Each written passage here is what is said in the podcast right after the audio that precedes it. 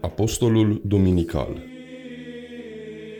Exegeză și teologie Program biblic realizat de preotul doctor Cătălin Varga.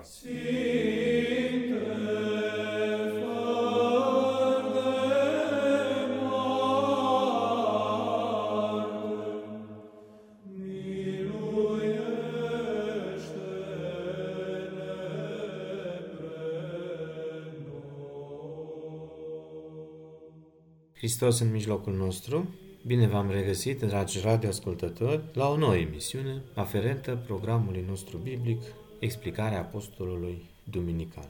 Meditația noastră poartă următorul titlu, De la întuneric spre lumina Domnului Hristos. Titlu care se inspiră din pericopa ce se va citi mâine în bisericile noastre din Efeseni, capitolul 5, începând cu versetul 8. Sfântul Pavel spune așa. Altădată erați întuneric, dar acum lumină sunteți într Domnul. Ca fii ai luminii să umblați, pentru că roada luminii este în orice bunătate, dreptate și adevăr. O se binde ce este bine plăcut Domnului. Și nu fiți părtași la faptele cele neroditoare ale întunericului, ci mai degrabă o sândiți-le fățiși. Căci pe cele ce le fac ei într-o ascuns, rușine este chiar a le spune. Dar toate cele osândite fățiși sunt vădite de lumină, căci tot ceea ce-i vădit e lumină. De aceea zice, deșteaptă-te tu, cele ce dormi, scoală-te din morți și asupra ta va lumina Hristos. Prin urmare, luați bine seama cum umblați, nu ca niște neînțelepți, ci precum cei înțelepți, răscumpărând vremea, căci zilele rele sunt. De aceea nu fiți fără minte, ci înțelegeți care este voia Domnului. Să nu vă îmbătați de vin în care este pirzanie, ci vă umpleți de Duh, vorbind între voi în psalmi și în laude și în cântări duhovnicești, lăudând și cântând în inimile voastre Domnului. Amin. Versiunea alergită despre lumină și întuneric din întreg capitolul 2 al acestei epistole către Efeseni este rezumat aici în versetul 8, în acest verset de deschidere al apostolului și se petrece aceasta prin intermediul a două adverbe în limba greacă. Primul este pote, cel de-al doilea nun, pe care le traducem prin erați, respectiv, dar acum sunteți. Relația aceasta simbolizând permanenta luptă duhovnicească dintre întuneric și lumină. Sau, după cum se vehiculează acest truism dintre bine și rău. De asemenea, această expresie sugerează că harul Sfântului Botez a fost deja primit, de aceea Apostolul Pavel le reamintește creștinilor din Efes, adică acelora din Asia Mică, despre implicațiile duhovnicești ale renașterii lor baptismale. Și anume, ei trebuie să dea dovadă de nesfârșită bunătate, dreptate și adevăr, pentru ca mărturia lor de oameni renăscuți duhovnicește să aibă ecou în lumea păgână în care viețuiesc. Sfântul Pavel întărește această viziune prin imperativul ca fi ai luminii să umblați, care ar trebui să constituie prioritatea noastră zilnică. Și nouă ni se amintește de fiecare dată, la Sfânta Liturghie, că trebuie întreagă viața noastră să o închinăm Domnului, dacă suntem cu adevărat creștini ortodoxi și ostași ai lui Hristos. Pe noi înșine și unii pe alții și toată viața noastră lui Hristos, Dumnezeu, să o dăm, cerere care ne sună tuturor în urechi o sentință arhi cunoscută. Corelația dintre lumină și întuneric implică de fiecare dată înnoirea prealabilă a vieții. Și sunt mai multe versete care vorbesc despre aceasta, voi atinge doar câteva. De exemplu, în Faptele Apostolilor, capitolul 26 cu 18, să le deschizi ochii pentru ca să se întoarcă de la întuneric la lumină și de la stăpânirea lui Satan la Dumnezeu.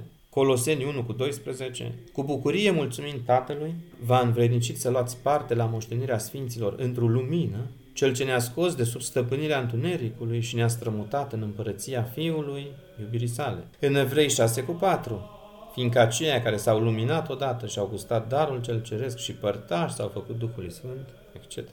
În 1 Petru 2 cu 9, dar voi sunteți seminția aleasă, preoție împărătească, neam sfânt, popor agonisit de Dumnezeu ca să vestiți în lume bunătățile celui ce va chema din întuneric la lumina sa cea minunată. Iată, un creuzet nou testamentar care sintetizează această tensiune dintre viața din trecut, viața păcătoasă, viața absorbită în întuneric și cea luminoasă, cea în care omul se deschide spre Dumnezeu și primește harul său. Sau în Vechiul Testament, iarăși, imaginea luminii descrie viața oferită de Dumnezeu și mântuirea ce urmează să vină. Psalmistul spune în 26 cu 1, Domnul este luminarea mea și mântuirea mea, de cine mă voi teme? Domnul este ocrotitorul vieții mele, de cine mă voi înfricoșa? Sau prorocul Isaia în capitolul 9 cu 1, Poporul, cele ce umbla în întuneric, a văzut lumină mare. Voi cei ce locuiți în latura și în umbra morții, lumină va străluci peste voi.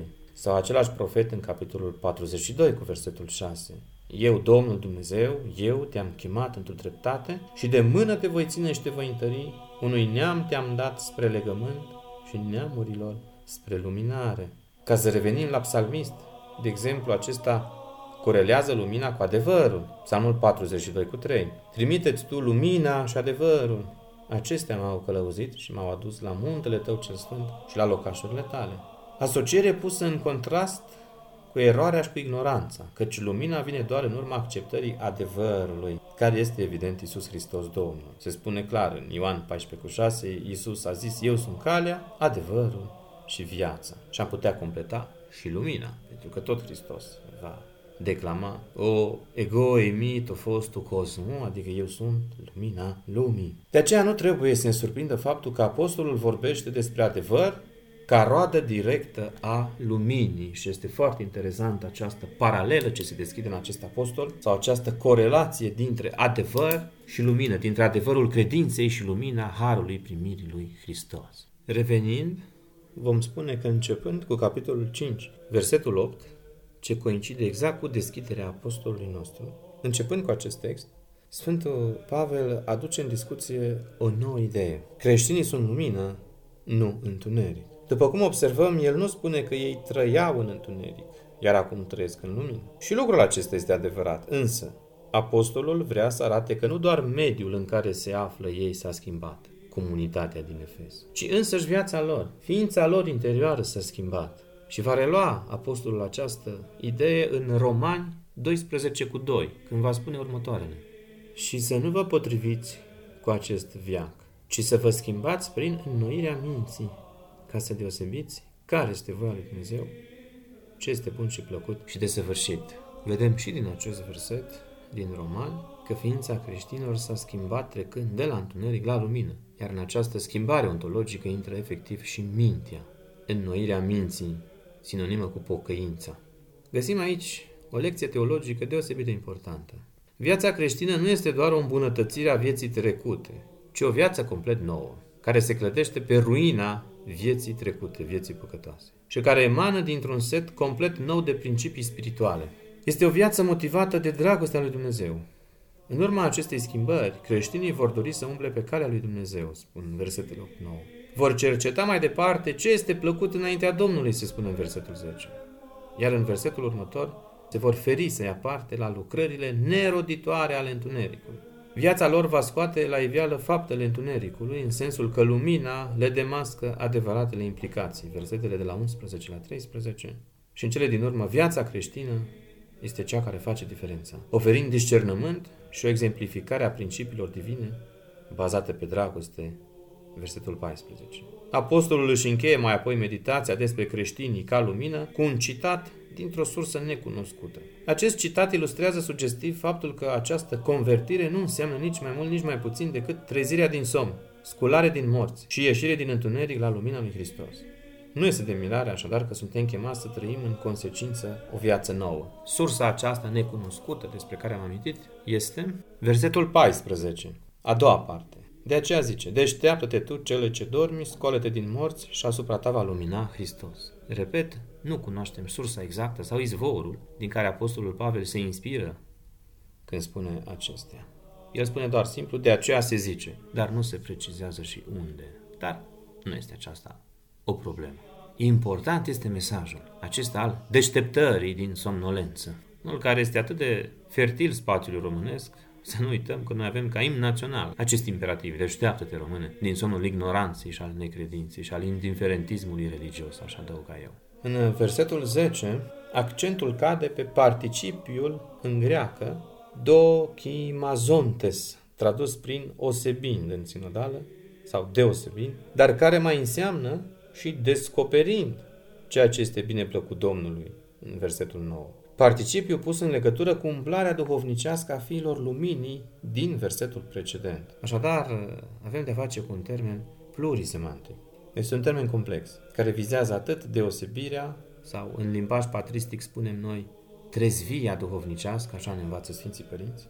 Așadar, cuprinde această semantică, dar și pe cea a descoperirii sau a revelării, obiectul fiind ceea ce este bine plăcut Domnului. Așadar, nu este un imperativ separat de restul afirmațiilor, ci intră în strânsă legătură cu cele spuse de apostol până acum.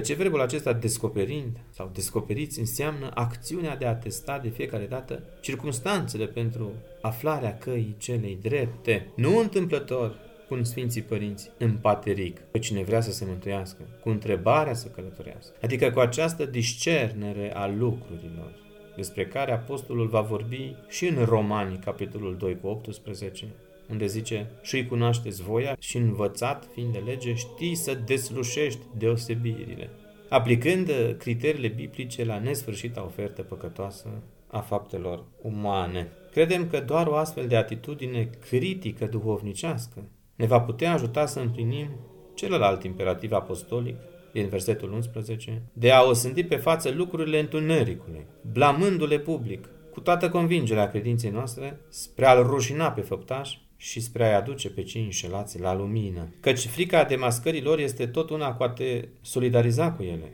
iar cel care se face părtaș cu faptele întunericului va fi aruncat în întunericul cel mai din afară, se spune în Matei 25 cu 30, citez, iar pe sluga cea netrebnică aruncați-o într-un întunericul cel mai din afară, acolo va fi plângerea și scrâșnirea dinților.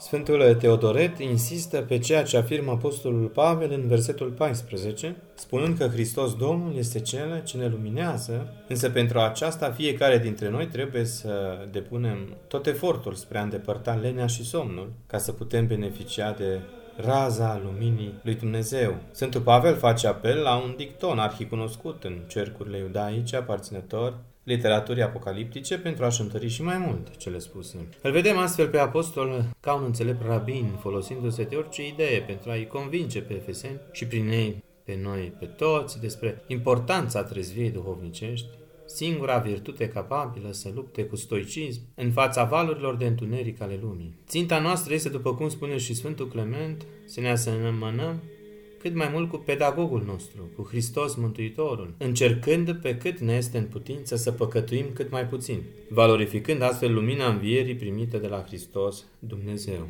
Țelul acesta se leagă de ceea ce se spune în versetul următor, în prima parte a versetului 15. De aceea vegheați cu atenție cum umblați. În original avem blepete o un acribos tos peripateite, Sfântul Pavel începe această nouă secțiune de exhortații cerându-le cititorilor săi să fie foarte atenți la modul în care își trăiesc viețile cotidiene.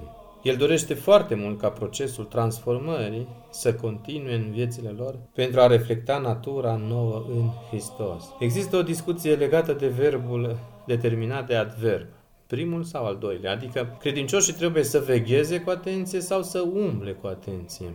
Problema nu este doar o diferență de interpretare, ci se referă la o ordine diferită a cuvintelor în manuscrisele originale ale Noului Testament. Se pare că varianta a doua, umblați cu atenție, este susținută de majoritatea manuscriselor bizantine și apusene și este reflectată și în traducerile moderne, de asemenea și în traducerea latină în Vulgata. Așadar, umblați cu atenție pare să fie îndemnul Sfântului Apostol Pavel, inspirându-se evident din realitatea de zi cu zi a locomoției. După cum orice pas greșit poate aduce cu sine împiedicarea, la fel și în plan duhovnicesc, orice umblare în spiritul lumii poate atrage după sine necredincioșia și mai apoi apostazia.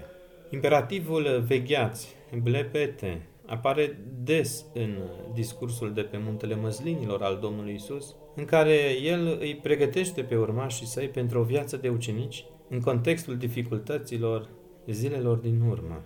Vedem mai multe în Matei 24, Marcu capitolul 13 sau Luca 21 cu 8. Același imperativ al vegherii duhovnicești. Acesta este un punct de conexiune cu îndemnul Sfântului Pavel în contextul unor zile rele. Adverbul cu atenție, acribos sau cu acribie, am putea traduce literal, accentuează mult importanța angajării intenționate în veghere și introspecție morală. Este comparabil cu atenția acordată de un judecător în investigarea unui caz, pentru că același termen îl regăsim în Deuteronom, 19 cu 18, iată contextul. Moise spune următoarele și judecătorii să cerceteze bine, aici este verbul acribos, să cerceteze bine și dacă martorul acela va fi martor mincinos și va fi mărturisit strâm asupra fatului său, să-i faceți ceea ce voiți să facă el fratului său. Iată două contexte diferite care trimit către aceeași idee a acribiei, a seriozității în plan spiritual. Atenția aceasta duhovnicească, plină de acribie, va duce către optimizarea timpului, pentru că zilele sunt rele, pune același apostol în continuarea versetului. Unul din motivele pentru conformarea vieții căilor lui Dumnezeu îl reprezintă caracteristicile timpului în care trăiesc credincioșii. Apostolul le amintește cititorilor săi că trăiesc în mijlocul unui viac rău, al unui timp păcătos, care, pe lângă că abundă în ispite, este de asemenea și o perioadă care totuși se va sfârși. Dumnezeu va pune capăt răului. Expresia folosind cât mai bine timpul, pentru că zilele sunt rele, exagorazomenoi ton cairon, hoti hai, hemerai, ponerai eisin, apare și în Coloseni, capitolul 4 cu versetul 5, și se poate traduce la fel de bine și prin cumpărând sau răscumpărând de timpul. Forma simplă a verbului a fost folosită de obicei în sensul literal de cumpărarea unui teren, vedem în Matei 13 cu 44, sau chiar în ideea cumpărării unor alimente, în Marcu 6 cu 36. Așadar, cumpărați sau luați în posesie timpul cel bun, răscumpărând Cairosul sau Cairon cel rău, Cairon ponera. Cu toate acestea, nu există niciun element în acest context care să sugereze o tranzacție Datorită prezenței prepoziției ec, care se traduce prin din, unii cercetători biblici au susținut totuși ideea unei cumpărări literale a timpului de la cineva care îl posedă, cum ar fi diavolul în concepția lui Calvin. Deși ideea metaforică a cumpărării timpului nu este obișnuită în Biblie, ea totuși apare o singură dată în cartea Daniel, capitolul 2, cu versetul 8. Traducerea sinodală a textului spune Răspuns așa a zis regele, fără îndoială eu știu că voi căuta să câștigați vreme. Normal ar fi să cumpărați timp, fiindcă vedeți că eu hotărârea am luat-o. Așadar mai apare această expresie în acest loc din Biblie cu sensul de a tergiversa anumite realități care nu sunt pe placul celui în cauză. Dar aici, în Efeseni, cumpărarea timpului vizează optimizarea la maxim a timpului duhovnicesc, a timpului de calitate, al timpului virtuților al timpului creșterii omului cel duhovnicesc, pentru că zilele sunt rele și puține, fiindcă în curând se va sfârși istoria destrămării ființei umane.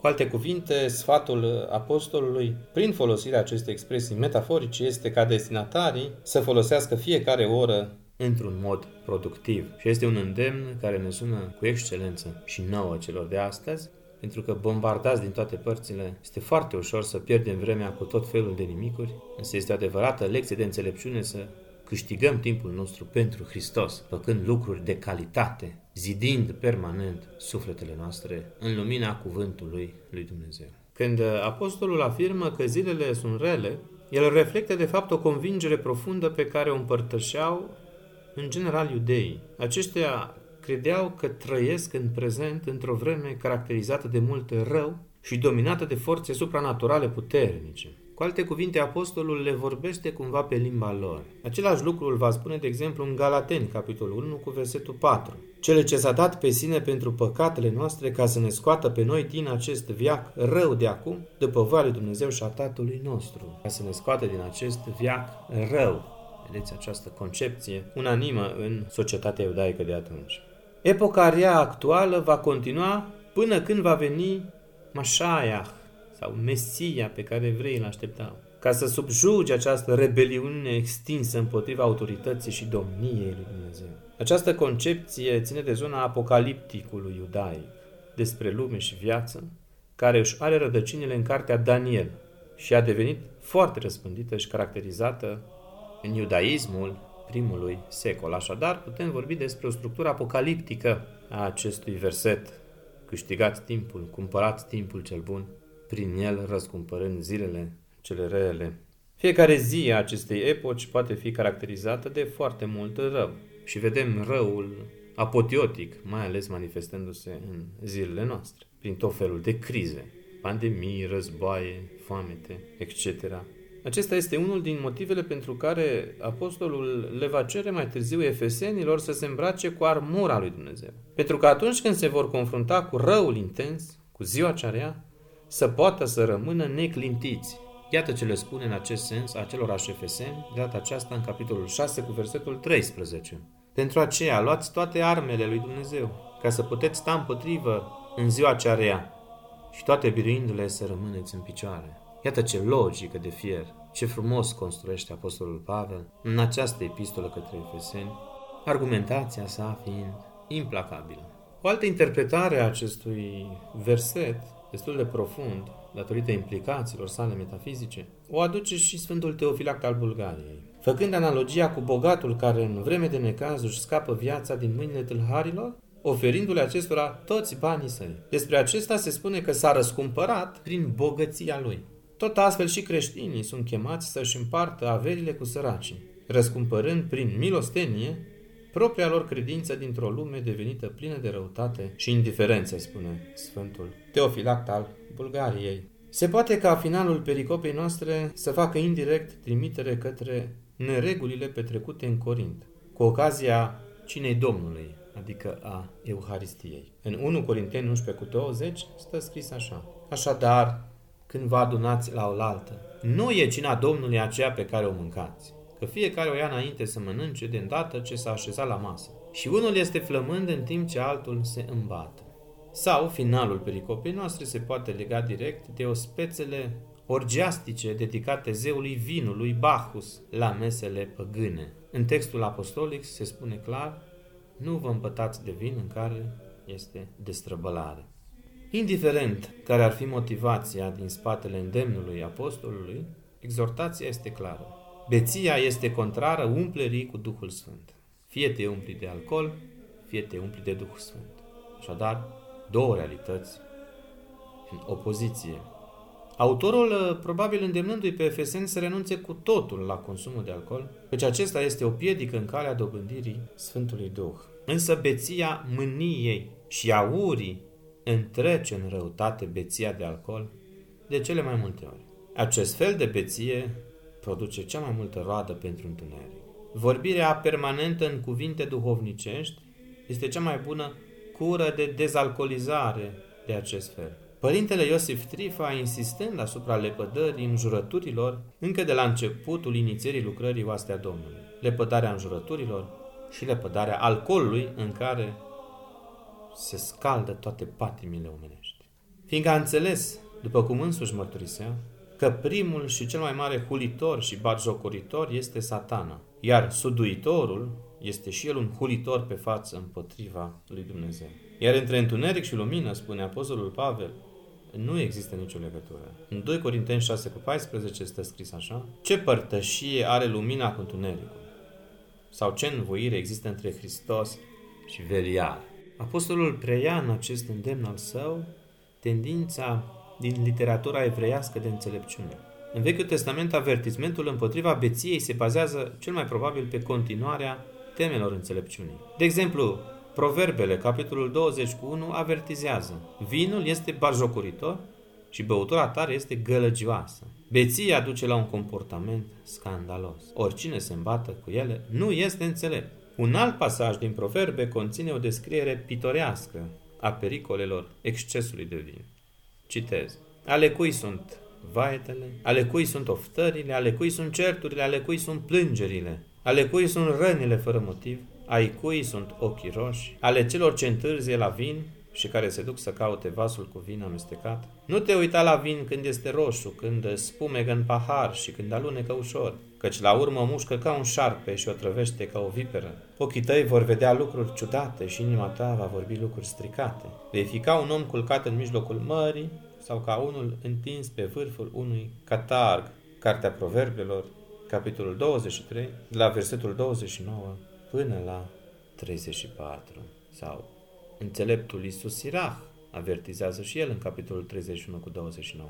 Vinul băut în exces duce la amărăciunea spiritului, la certuri și bâlbâieli. Sfântul Pavel condamnă beția socotind-o o pagubă totală și fără sens.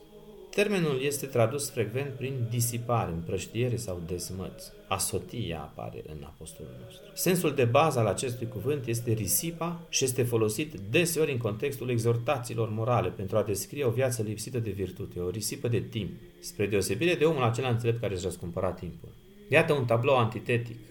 Bețivul, omul prins în patima aceasta murdară, este cel care efectiv își bate joc de timpul mântuirii sale. În schimb, omul înțelept, care se ferește de patima alcoolului și a înjurăturilor și a patimilor de tot felul, este înțeleptul care își clădește casa sa pe stâncă, va spune Mântuitorul Iisus în predica de pe munte. Și valorile vieții acestea nu vor putea dărâma această casă consolidată pe virtuțile cele drepte ale mântuirii. Dar tu, iubite radioascultătorule, cât de mult ai lăsat întunericul, respectiv lumina lui Hristos, să domine felul tău de a gândi, de a vorbi și a trăi. Amin.